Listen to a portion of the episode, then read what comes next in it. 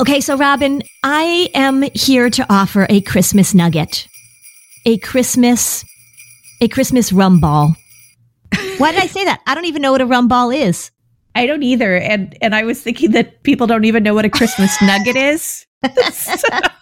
I'm having bad visuals. So I just wanted to clarify what a nugget is in our little Flusterclux universe.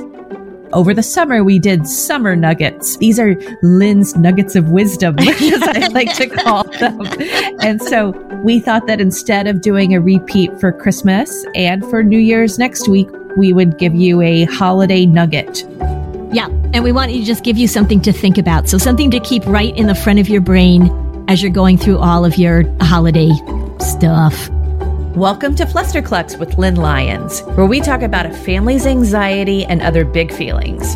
Serious stuff without being too serious. I'm your co-host, Robin, and I'm Lynn's sister-in-law, and I'm here to ask your questions. And I'm Lynn Lyons. I'm an anxiety expert, speaker, mom, and author, and I've been a therapist for over 30 years. Parenting can be a Flusterclux, and I'm here to help you find your way, and I'll even tell you what to say. All right, so here is the Christmas nugget. I was given a piece of wisdom by my mentor, Michael Yapko, that when he said this to me, it just, boom, it hit me so hard. And I have told so many people this. And when I say it, I always give Michael credit, but they are like, oh my gosh, that's brilliant. There is a difference between something impacting you personally and needing to take something personally. When you are with family over this holiday season, whether it's your Uncle Frank, whether it's your mother-in-law or your mother, whether or not it's with your cousin, whether it's with your own children that are driving you nuts for whatever reason, you do not need to take people's behavior personally. Uncle Frank doesn't believe what Uncle Frank believes so that he can get under your skin. It just happens to get under your skin. As people are doing their stuff and as they are behaving in ways or saying things or not listening to you, say to yourself, this is impacting me, but this is not about me. And that really allows you to have some nice distance between other people's behavior and how you then need to respond to it. Your brother, who is my husband, has a supplemental line that he told me when we were dating, actually, which is judge the source. And so the way I interpret what you're saying is Uncle Frank may be an alcoholic. Mm-hmm. Uncle Frank's alcoholism is going to have a lot to do with his behavior. And he might do something that really drives you nuts. Mm-hmm. His alcoholism isn't there to drive you nuts. Right. And can you stay that vanilla ice cream face? And can you learn not to react to it?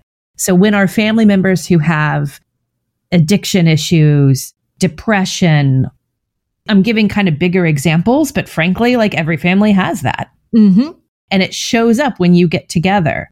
How do you know that when that depression or when that alcoholism or when that, what's another one? Controlling behavior.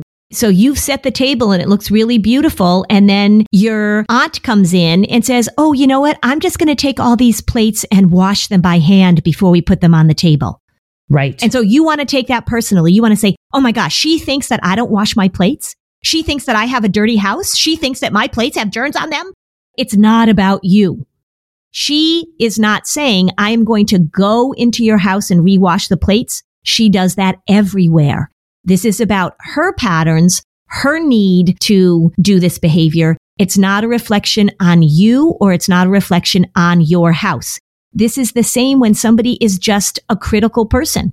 So somebody comes in and the first thing out of their mouth is a criticism. The first thing out of their mouth is they're going to make some sort of judgment on the way something looks, on the way you look, on the way your children behave, on the way your dog is barking. It is not about you. It's not. And being able to recognize that, again, I'm not saying that you're going to feel fine about it. Remember, there's a difference between something that impacts you because it's going to piss you off. It's going to irritate you. You're going to roll your eyes, hopefully with your eyes closed so nobody can see. But it is not about you.